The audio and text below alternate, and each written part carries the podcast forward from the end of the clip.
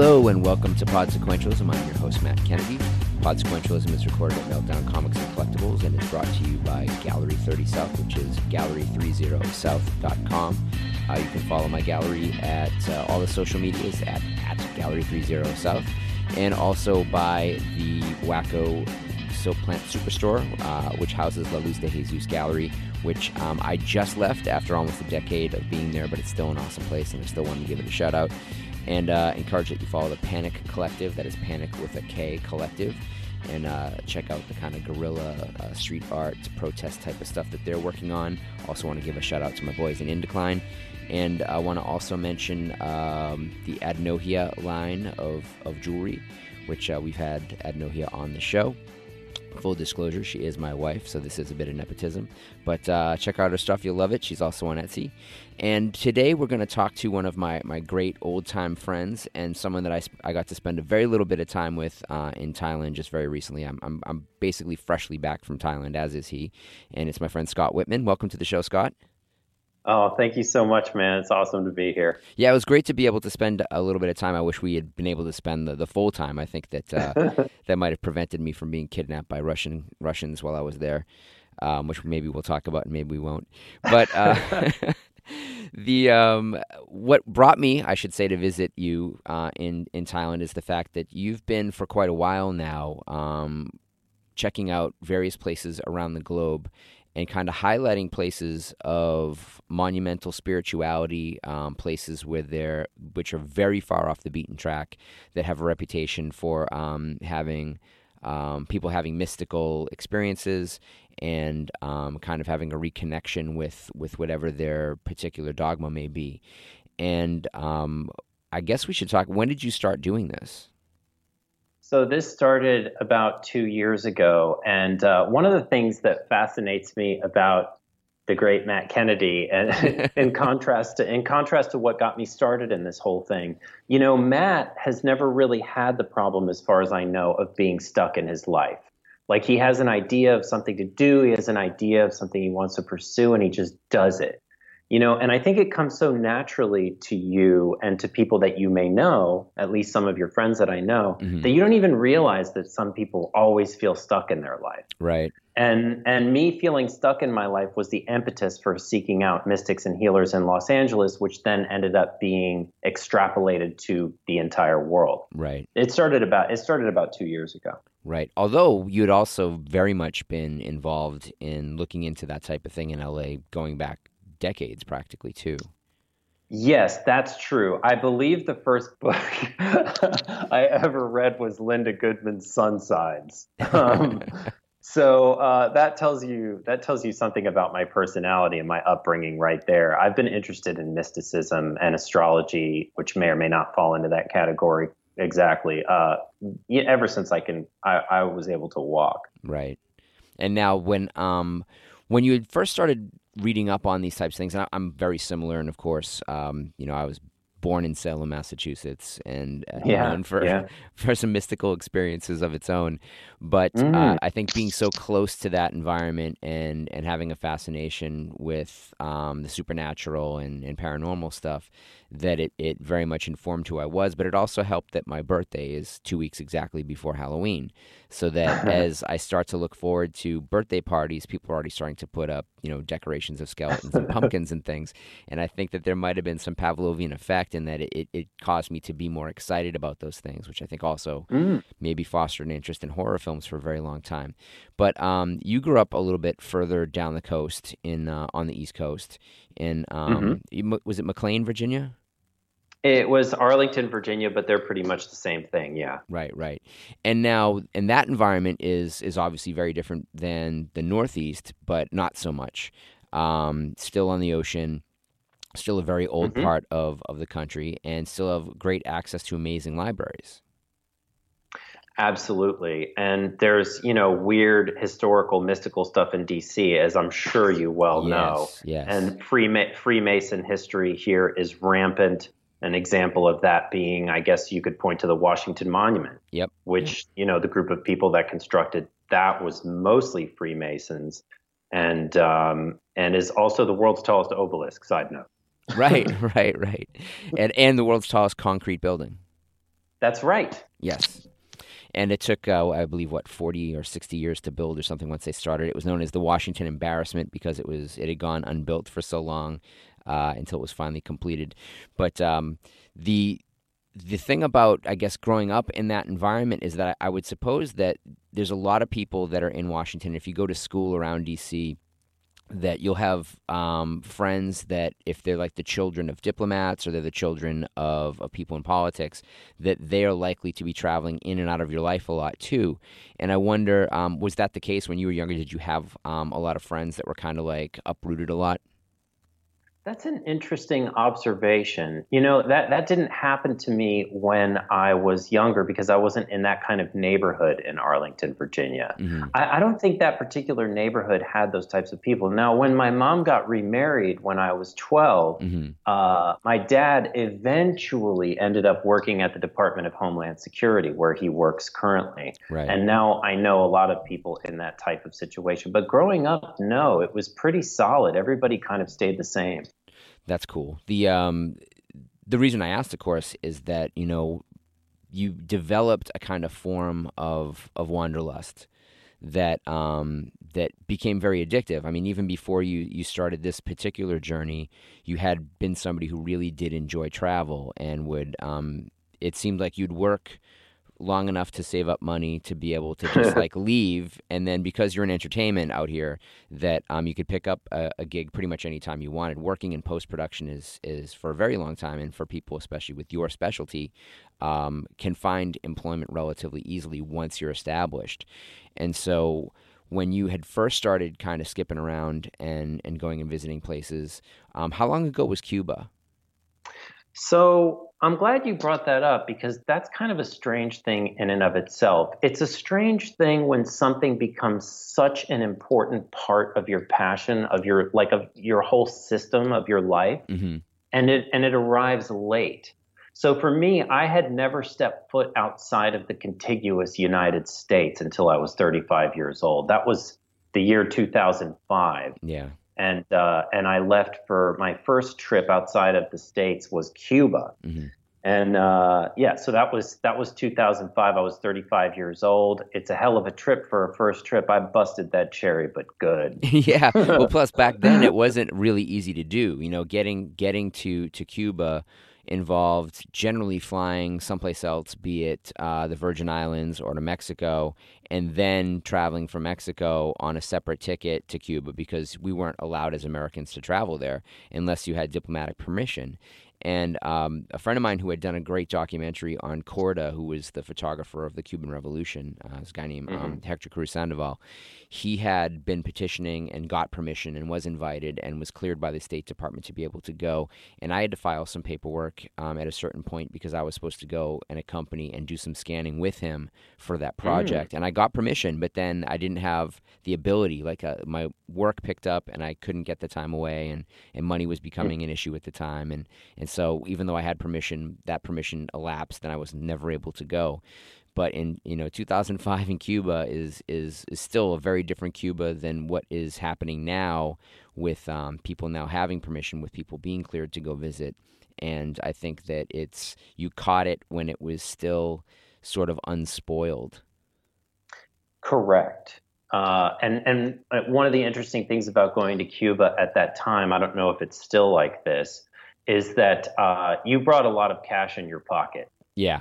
Your your credit cards wouldn't work if they were American-based credit cards, as far as I understand it. Right. Um, you were not able to make telephone calls that would have any kind of audio clarity to yeah. the United States. And you were not able to have money wired in an emergent. Like, you had money in your pocket or you did not have money. Right, right. And uh, and that alone, and technically the letter of the law is that you can't spend money as an American in Cuba. It's not that you can't go there, which is kind of an odd, you know, wording of, of things. But uh, yeah, it was most definitely illegal. Now, the truth of the matter is that people were not incarcerated uh, unless really they had broken some other rule. Right. Like, for example, they went to Cuba and they were smuggling cigars or something like that. Most likely you weren't going to get nailed. Right. That's the real truth. That's the real truth of it. Yeah. And so when you did finally decide that you were going to embark on this incredible journey and you you started to kind of wind down, I mean, how do you do that? Because you you you didn't choose to have a base of operations. Like it, it wasn't like you, you said to yourself, well, I'm going to keep my place in Los Angeles and I'm going to um I'm going to use that as my home base and I'm going to travel outside. You sort of just decide, nope, I'm leaving. And I'm gonna, I'm gonna live. I'm gonna immerse myself in this environment for a little while until I choose to leave, and then I'll go and I'll do it someplace else. So when it comes to deciding to do that, how do you simplify your life? I mean, everybody, no matter how how much money or how little money they have, they still have possessions. They still have things. And how were you able to just like simplify, simplify, simplify, and get down to a point where you're like, okay, now I can get up and go? Well, I've always been very different from you and other people I know in, in the materialistic sense, extremely different. Yeah. I've always been a minimalistic person, so it was not that big a step for me to say, how can I do this in the most uh, simplified way? And the answer to that question for me was, I'm gonna I'm gonna sell everything that doesn't fit into this black Samsonite suitcase. Wow. Like, how, how long did that take? like Lit not long because of what I just said. Well, yeah, it's true. I mean, it, it, you, you're not a collector. You never had collector's mentality, which was is a blessing. It is like the, the greatest blessing I think you can have in life is to uh, to not have not, a mania for having things.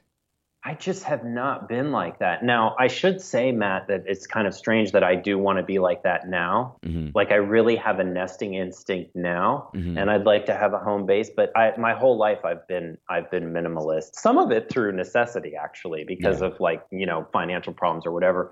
But I just sold everything. All everything that I had fit in a black Samsonite medium-sized suitcase and a North Face collegiate backpack. Wow.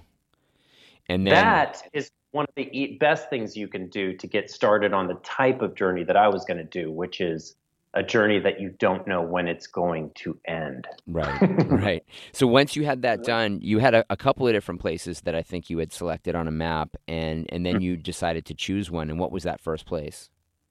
So I was waffling between uh, Cusco, Peru, uh, Kathmandu, Nepal, and Lisbon, Portugal. Mm-hmm. Uh, and I was kind of shuffling between those three places. And at the last minute, I almost changed my mind and went to Kathmandu, but I consulted my very talented psychic in Encino, uh, who's Persian. Mm-hmm. And, and, uh, she's like, don't, don't do it, man. Stick to the, don't do it. Go, go to, go to Cusco, Peru. That's where I see things, uh, flourishing for you. And as it turned out, she was right. Yeah. And so you, you go to Cusco and, um, you had obviously researched it a little bit before you went down. And, a ton.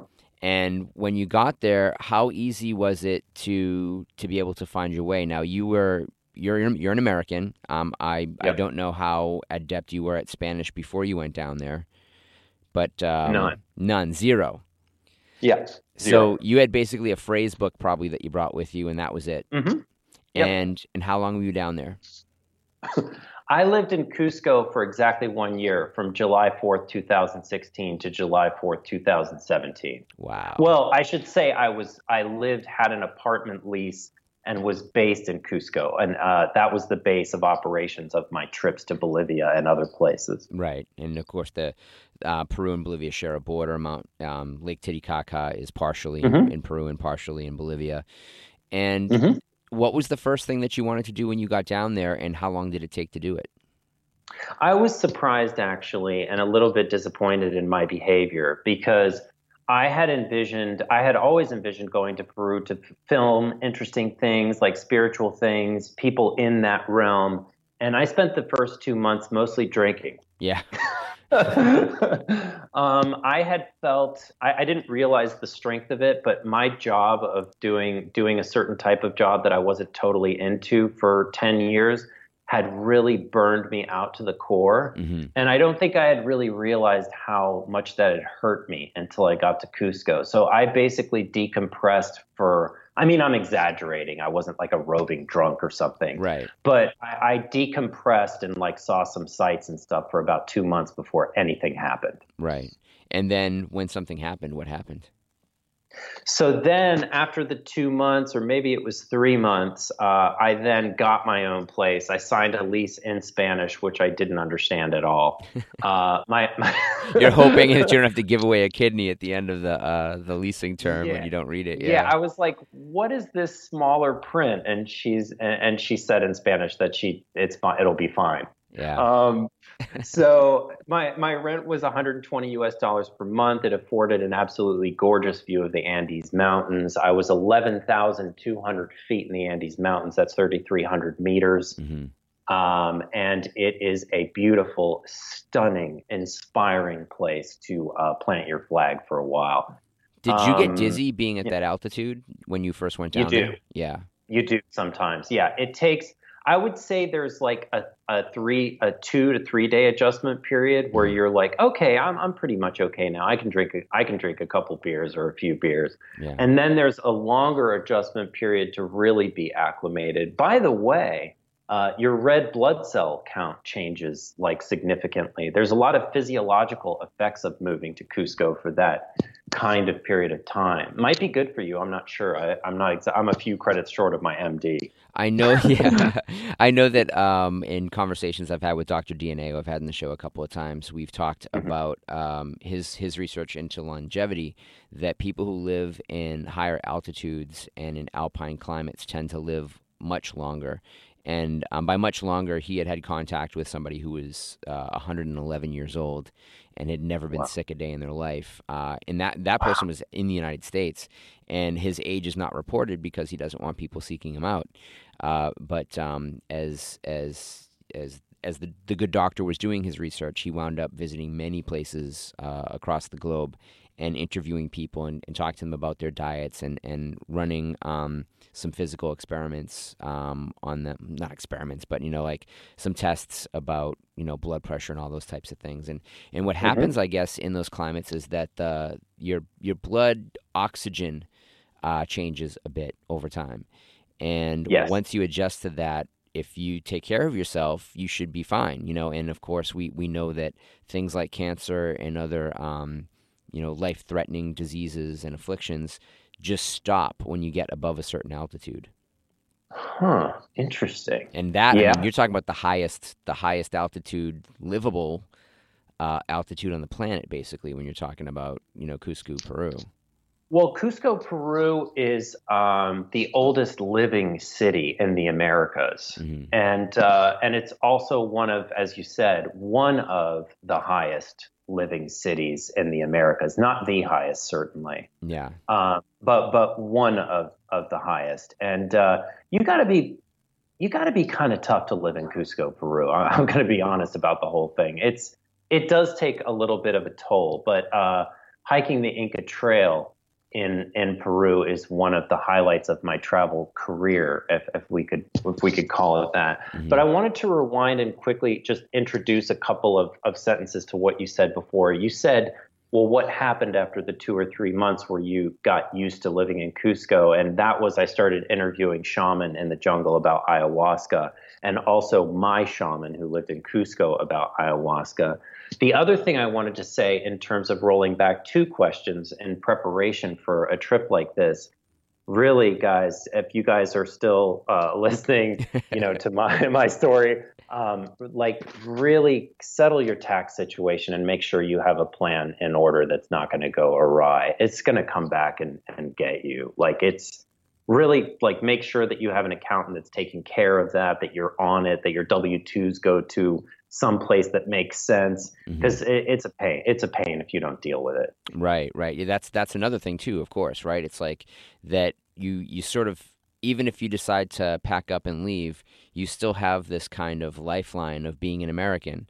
Um, and at a certain point, unless, mm-hmm. you, unless you're changing your nationality, unless you're applying for um, a different passport, then mm-hmm. you you have certain responsibilities. And that's that's it's great that you raised that point, because I don't think anybody would think about that, that if you're going to be traveling around the globe for a certain amount of time, you still got to file your taxes. You're going to find yourself in, in a major um, bind with the I R S upon your return, and they can, you know, attach wages, they can close your bank accounts, they can freeze your assets, And there's there's two ways to deal with it. You can have an accountant or a friend, you know, you can have all that stuff mailed to them and mm-hmm. just, you know, co- communicate with them over Skype or whatever and just make sure it's being handled. Mm-hmm. Obviously, your taxes can be handled by someone on the other end. Right. You just have to make sure your W two's are going to the right address and that someone actually is handling it. Right. The number two option is that you could go to a place like Estonia, which is becoming a tax haven for digital nomads, and establish yourself there, and perhaps that has some benefits over being taxed like hell in California, with the added um, benefit of being the home of of the Estonian rapper Tommy Cash.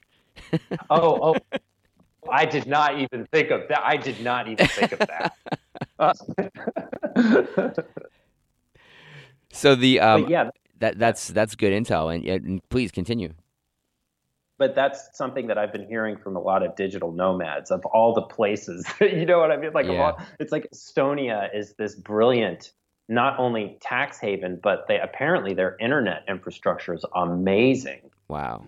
So, so anyway, just something to to think about. It's also probably a really beautiful place to visit. Yeah, another another place pretty far north. Now the um, the other thing is in, and this is kind of amazing too, is that. You you've basically survived. You don't even have telephone service. Like you you communicate almost exclusively through Skype and through Messenger. That is that is true when I'm back in the States very briefly. Mm-hmm.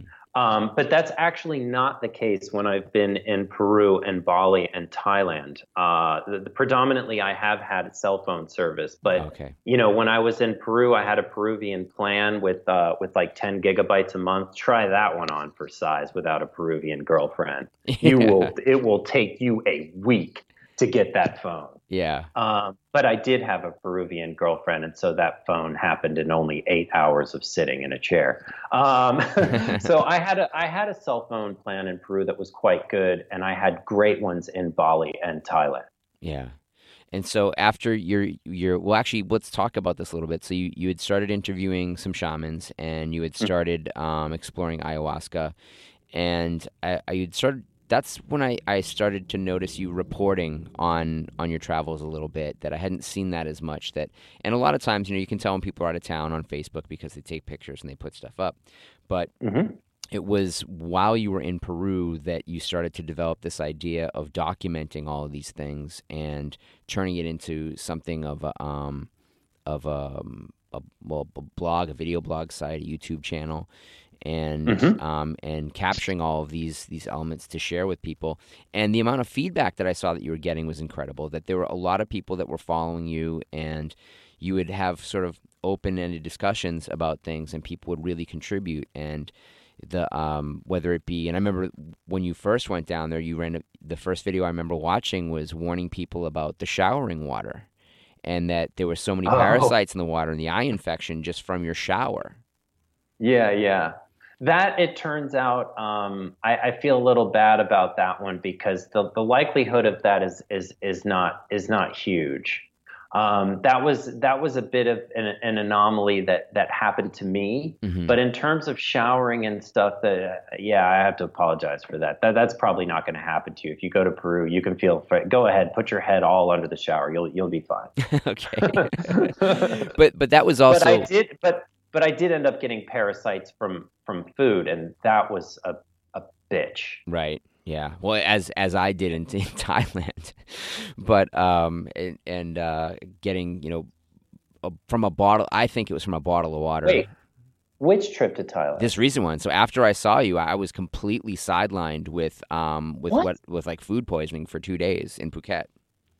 Oh, shoot. Okay. Yeah. The um, and I, I'm pretty sure there was two things that it could have been um, because I have so many allergies to seafood and that type of thing. The amount of food, mm-hmm. the types of food that I'm relegated to are, are it's small. So when they were feeding mm-hmm. us on one of these kind of excursion tours going out to like the Phi Phi Islands and on, um, you know, did a little bit of snorkeling, that uh, it was a bottle of water, I think, that really did it, that uh, it wasn't really uh. bottled water. I think that they were refilling you know, bottles uh. and like sealing them. And the the other thing that it could have been was like fried chicken, and everybody would be like, oh, of course it was the fried chicken. But it, I don't think it was that. I do think it was the bottled water.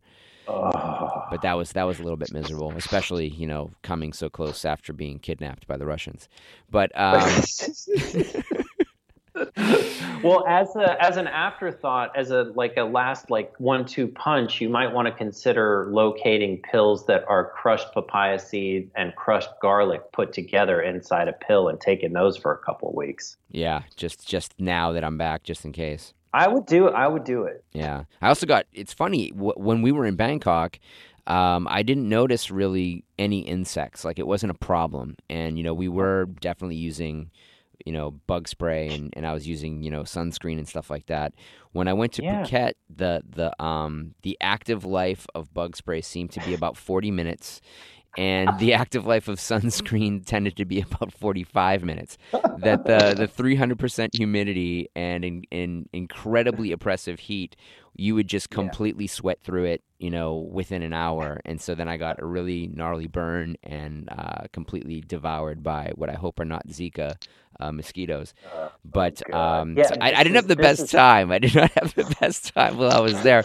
But I See, think that is... if you had been there, if I had been able to spend like the entire trip with you, and if I had gotten a chance to go up to Chiang Mai um, before you left, um, or if my friend Jay had still been there, that, you know, it's like traveling with friends is very different than traveling alone. And one of the things why I've had so much respect in, in watching you do what you do is that you have embarked on these journeys alone. And that requires um, being really familiar with who you are yourself and knowing when to open up and knowing when to close off. And it's that's like a really, I think, important part of traveling just in general.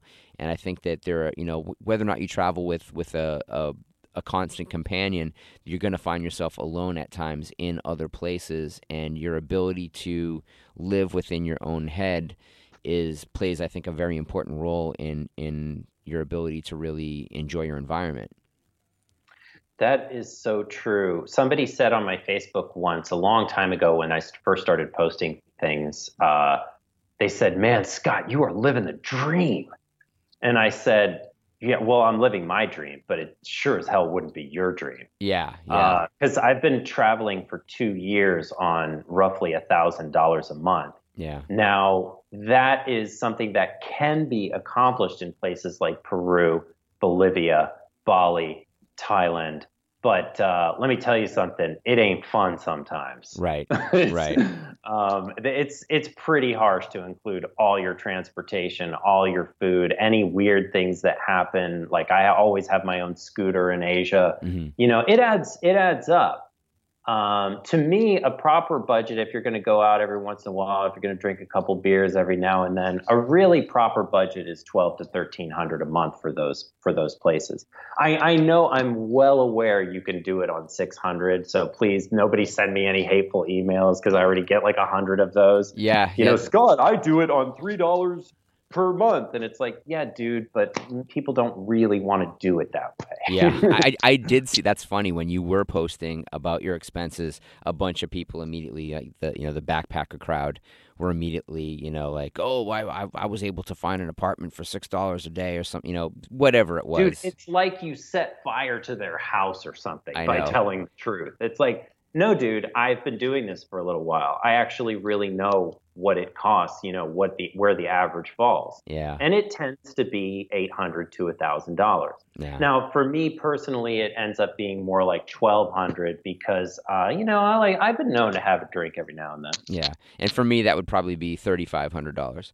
But uh, yes. because I, I like a comfortable bed, I like good plumbing, you know, like the um it, as you know, you you always find places with good plumbing too. But I mean, you know, when people are saying things like six hundred bucks, I mean, it's you're hanging your butt out a window in, in places silly. like that. Yeah, it's, it, it, honestly, it's silly. Yeah, and you know, th- there is one in you know ten thousand or one in five thousand people who will do that and really have a good setup, but it, it ain't gonna be you. Right, right. You know, like, yeah. Um. So I was in Thailand. Another thing is, you know, another factor is how long are you in the place? Right. Because the longer you're in the place, well, then you can finesse deals. Right. Because my third month in Ch- living in Chiang Mai, Thailand, my rent was one hundred twenty dollars a month. Right. Before that, it was four hundred dollars a month. But right. once I figured out the ropes and I figured out what to do, I actually beat everybody on the rent, even the backpacker people who are like, oh, well, I drink my own urine, so it doesn't cost anything. I'm like, dude, you.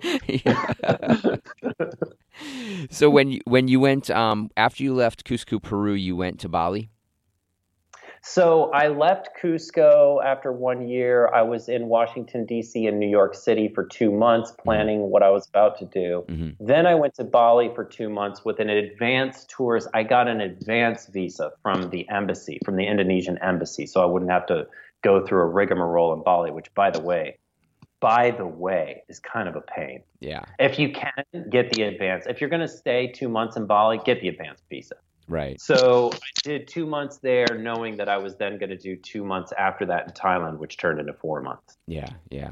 Well, before we talk about Thailand, we're going to take a, a little quick break and hear a word from one of our sponsors, and which is where I remind people that if they want to reach this quality demographic, they can get in touch with me. They can send me an email at info at pop sequentialism dot com, and uh, we can go over some ad rates and, and ad plans. But uh, we'll be back in about thirty or sixty seconds to talk again with Scott Whitman. Hello and welcome back to Pod Sequentialism. I am, of course, your host, Matt Kennedy, and we're talking with Scott Whitman about uh, Seeking the Gurus, and which uh, this project that he's been embarking on for the past couple of years, where he immerses himself completely into a new environment um, after staying a while in, in various countries, usually uh, targeting areas that ha- are renowned for uh, spirituality, for um, you know, sort of uh, mystical practices. And uh, we had talked earlier in this in this podcast about his time in Peru, and uh, and the ayahuasca experience we didn't really get into, but we could, of course, um, and and why that that is become such an appealing thing to uh, a lot of people who are traveling these days. But I think before we talk about the ayahuasca, why I wanted to go kind of straight into Bali and into Thailand is that there is a thread between those these these places, um, beyond the fact that they're just mystical. And when you were selecting them, when you chose to go from place to place, and, and when you chose to, to select um, Bali after uh, regrouping a little bit in the United States re- after following a year in Peru, mm-hmm. what was the what was your decision process? And did you think that you had a kind of lineal thought like, you know, I'll do this next, and after this I'll do this other place? Or are you waiting until you've immersed yourself completely to decide what the next destination is going to be? So for me, I am an extremely intuition-based person. Mm-hmm. Um, I'm I'm very feeling-based on on what I decide to do. And what had happened is my last three months in Peru, out of the year stay there, uh, Bali had come up a couple times. One with a psychic named Jennifer Pepper that I uh, that I went to, and, and another time. And when it and when it came up, it resonated with me as something that I had to do. Initially, I was actually going to go to Chiang Mai, Thailand after uh, Peru, until the Bali thing kept coming up. And Jennifer Pepper kind of said, nah, I'm seeing something else first. She turned out to be right, either by talent or by uh, insinuation. Insinuation by design. So that's when it came up. And then when I came back to see my parents and hang out with them and spend time with them, which is something I had always planned to do at the beginning of all this, mm-hmm.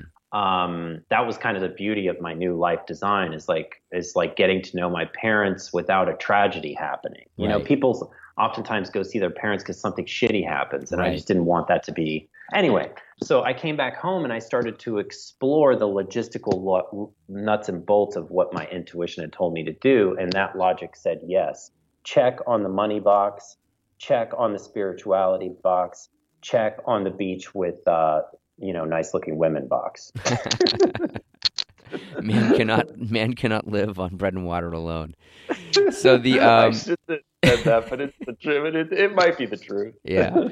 So um so Bali, and was there a specific goal that you had in mind in, in selecting Bali? Yes, Bali uh, came to a lot of people's attention for the first time because of the movie Eat, Pray, Love, mm-hmm. and uh, and it became renowned in some Uh, moviegoers' minds as Ubud, in particular in Bali, as being a spiritual destination for people worldwide. Mm-hmm. Uh, that is a very substantiated claim. And uh, the spiritual aspect of healers in Bali is, is it resonates. And uh, so anyway, that was my hypothesis based on my research, not the movie, because I've actually never seen the movie. Mm-hmm. Um, you know, based on my research, I was like, oh, there are a lot of healers here, some of whom are, you know, quite renowned. Now, you could say that for a lot of different places in the world, but but Bali is does seem to be a little, you know, higher on the list, I guess, than it just does seem to resonate as one of those places like Peru does. Mm-hmm. And how much time did you spend in Bali? I was there for two months. I spent one month in Ubud, which is near the center of Bali, and is reg- Ubud actually means medicine. Mm-hmm. Um, so the medicinal value, if you want to put it that way, or healer value of that location is pretty well esteemed.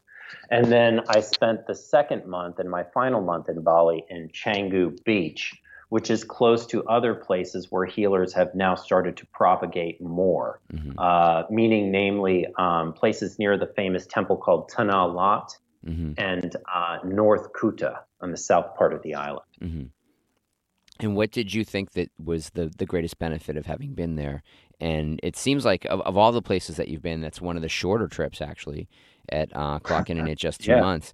But uh, did you feel like yeah. you got that full experience in two months, and you were you were just like, okay, now I'm ready to go do this other thing, and, and you had wanted you'd already selected Chiang Mai, um, but did you feel like you, you got what you sought, and that was it?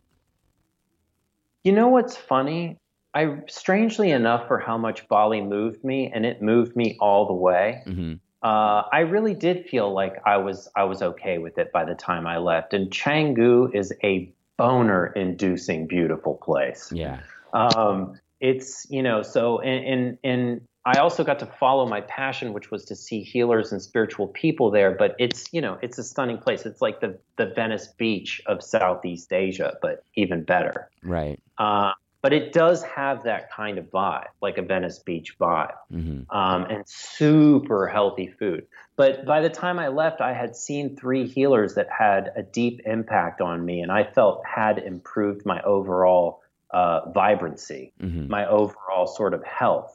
And those three people are in a video on that we can talk about later, what my YouTube channel there. You can, you can find them. They're still there. Um, and I would like to go back to Bali and spend more time there. I will say that. Mm-hmm. And that's the Seek the Gurus channel. Yeah, that's, I'm Seek the Gurus. That's my YouTube channel. So youtube.com slash Seek the Gurus, where you can find videos from, uh, All, tons of ones from Peru, Bali, and uh, Thailand. Right. So now after Bali, you do make it over to Thailand. And what made you pick Chiang Mai as opposed to, I don't know, well, Phuket, Pattaya, uh, Bangkok? My first reason was rather prosaic, which is that I had been there before. Oh, okay. And and maybe I, you know, so I kind of understood what the expense of being there would be, which has been a major part of my decisions. Mm-hmm. Uh, maybe hopefully it won't be as much in the future, but uh, it's a big component of why I choose places. So I knew I could afford it, and I knew that Chiang Mai had all, you know, Thailand in general being a uh, a very Buddhist, you know, I don't know, something like ninety-two percent Buddhist, mm-hmm. is kind of inherently spiritual place. Right. Uh, but Chiang Mai is artsy and spiritual, and healers have started to sort of, either they were there all along and some of them have congregated there. Mm-hmm. Um, and like Bali, it's, it's becoming more and more known for that. And that caught my attention. Right. Now in, in Chiang Mai, you're also very, you're in the north of the country, and you're mm-hmm. closer to the other countries. So if you wanted to poke mm. out and get your passport stamped and come back in, you don't necessarily have to um, mess around with, with a, a an extended visa. Um, Man, you that one mentioned, surprised me. Yeah, yeah, it was easy. Super easy. easy. Yeah, you can just go to Vietnam, you can go to Cambodia, you can, and the flights are so cheap to travel um, to and from the rest of, of Asia, from Thailand specifically, that a lot mm-hmm. of people often do just, you know, take the jaunt out to Shanghai for for a day in order to come back. And now further down uh, in this in the southern part of the country, so in uh, in Phuket, where I was just staying, mm-hmm. it, you know, which is an island off the main island of Thailand. So um, and there's several other major islands down in the south as well. And, and you were just that one before you flew back into Bangkok. That um, mm-hmm. in, in those southern islands, there's there's also, you know, tremendous Buddhist temples, uh, gigantic statues dedicated to the Buddha, whether um, standing, sitting, or reclining. And but Phuket has become now an, an, an area of Phuket called um, oh, what is it? Uh, Chagola.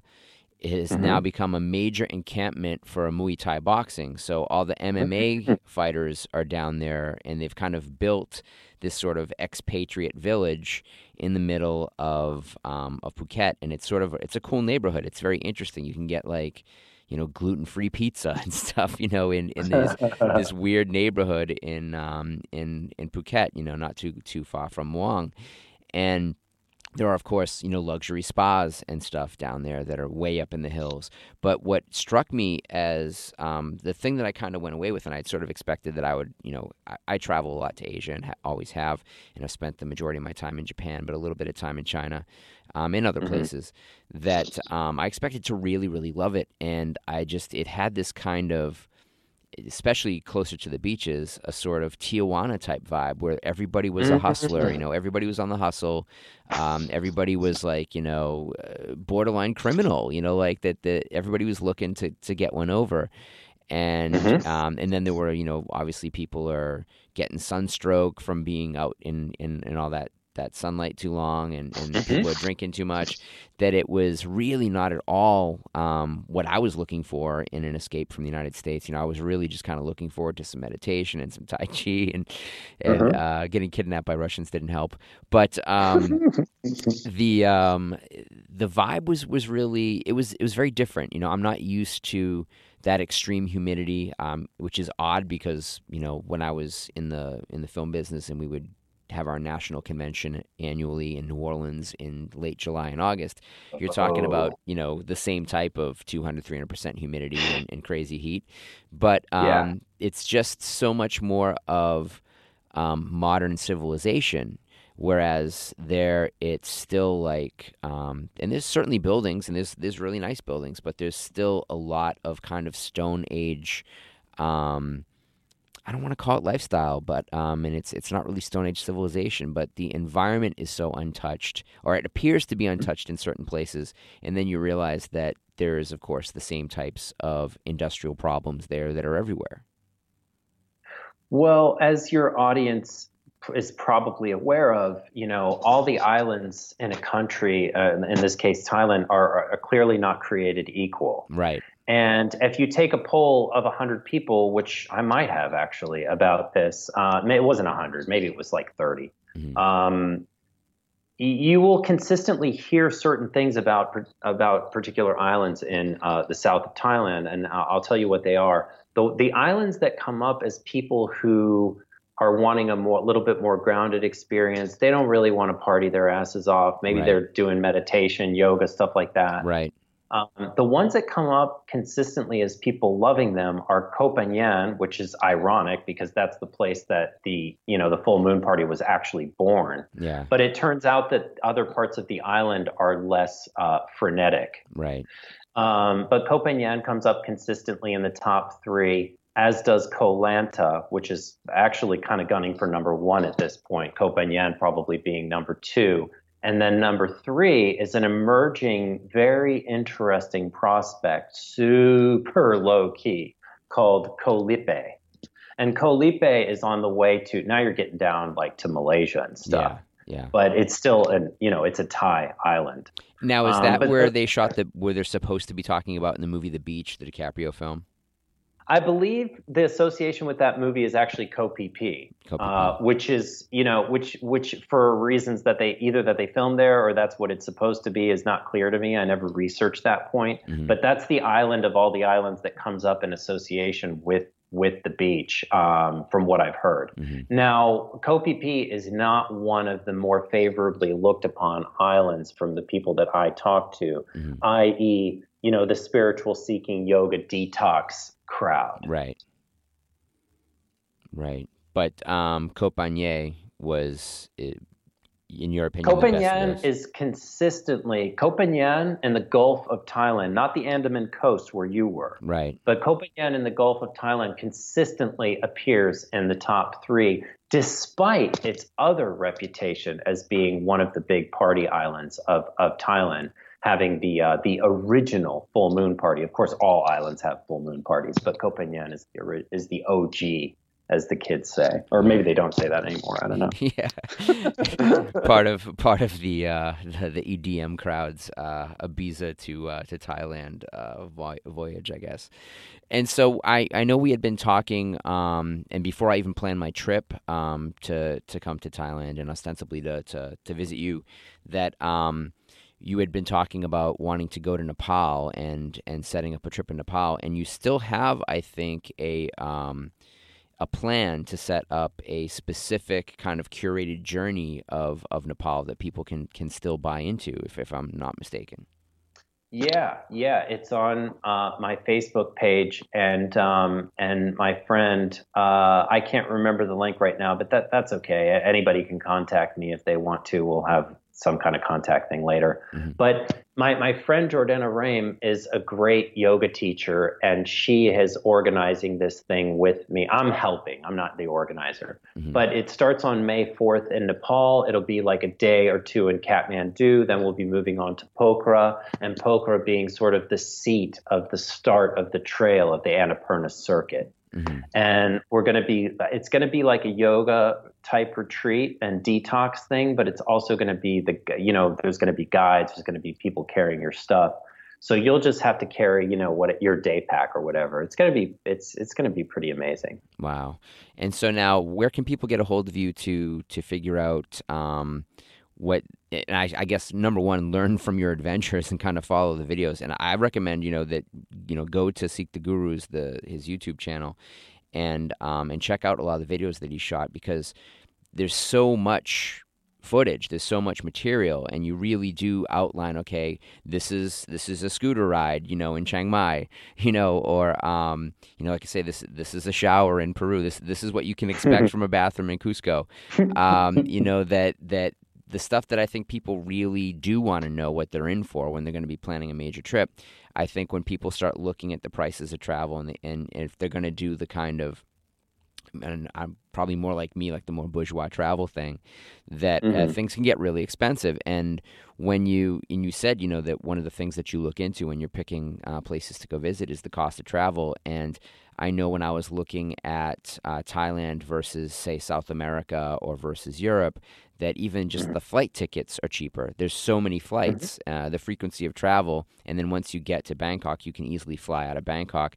Um, my, my, um, Uh, you'll you'll love this, because we were looking at at flight prices um, uh, to Phuket from Bangkok. So my mm-hmm. I had to switch my return flight, and my return flight I think was twenty seven dollars. Jesus, twenty seven dollars yeah, to fly uh, four and a half hours. Once you get to Asia, mm. then you're really kind of have it made. I'll give you an example, because my one way flight from Bali to uh, to Chiang Mai mm-hmm. was one hundred twenty U S dollars. Wow. That's a flight from Bali to Bangkok to Chiang Mai yeah. for one hundred twenty dollars. Yeah. And I so, mean, it's, and, and I, you mentioned one-way travel, which I think a lot of people don't even consider when they're um, putting together a, um, a travel trip, is, is I discovered on this trip was the way to do it. It was much smarter to buy a series of one-way flights to mm-hmm. and fro than than to do a round trip, that you can just get such better pricing. And then you would hit me to oh. a couple of um of travel sites that I didn't know about previously. Like, was it um Agora or something? There was um oh, there was well, two- I the ones I generally recommend are not that surprising. Uh, it's Kayak and and Skyscanner. Skyscanner, I, I never heard of before, yeah, and that was great. Yeah. Skyscanner is becoming like the new Kayak in terms of its um it's getting really prominent. Yeah. And the difference in price between, you know, Kayak and Travelocity and Expedia and Orbitz was, I mean, inc- almost exponential. The oh, differences wow. in prices were really, really amazing. And okay. um, I think, you know, if you want more options, of course, you can go to those bigger companies. But once you're once you're outside the U S, the um your ability to find cheaper travel and, and, and just um better options, I think, and even in hotels, we're on these other sites. No, I think if I didn't have my job to do, which is to, you know, record cool footage and make videos that sort of tell a story of what's happening, I wanted to take trains from Chiang Mai to the islands to, to do that. So I took twenty hours straight which I wouldn't recommend. Yeah. Uh, I took twenty hours straight of trains to the jumping off point to Koh Pha-ngan. Mm-hmm. Uh, but if I would have flown, it would have been minimally more, more money. And it would have been, you know, one sixth of the time. Right, right, right. Well, I think I think we've reached the end of this particular podcast. Is there anything that you want to uh, shout out? Any other um, any social media logs or uh, other places people can find you? Well, I just yeah. Uh, if anybody ever wants to message me, if you, I love answering travel questions. You know, if you want to throw anything at me, obviously my my specialty is is. Um, is healers and mystics, and that's what I look for, but I also know a lot about how to do things cheaply. I am at Seek the Gurus on everything. YouTube, my Facebook page is called at Seek the Gurus, my Instagram is at Seek. So if you remember at Seek the Gurus, you can contact me any any way that, that pleases you. Uh, I just wanted to say thanks to, to Matty. He's been my good friend for a very, very long time. And it was amazing to see you in, in Bangkok. I hope I'm in L A soon to uh, to hang out. Absolutely. I hope so, too. If not, I may have to fly out to Virginia real quick.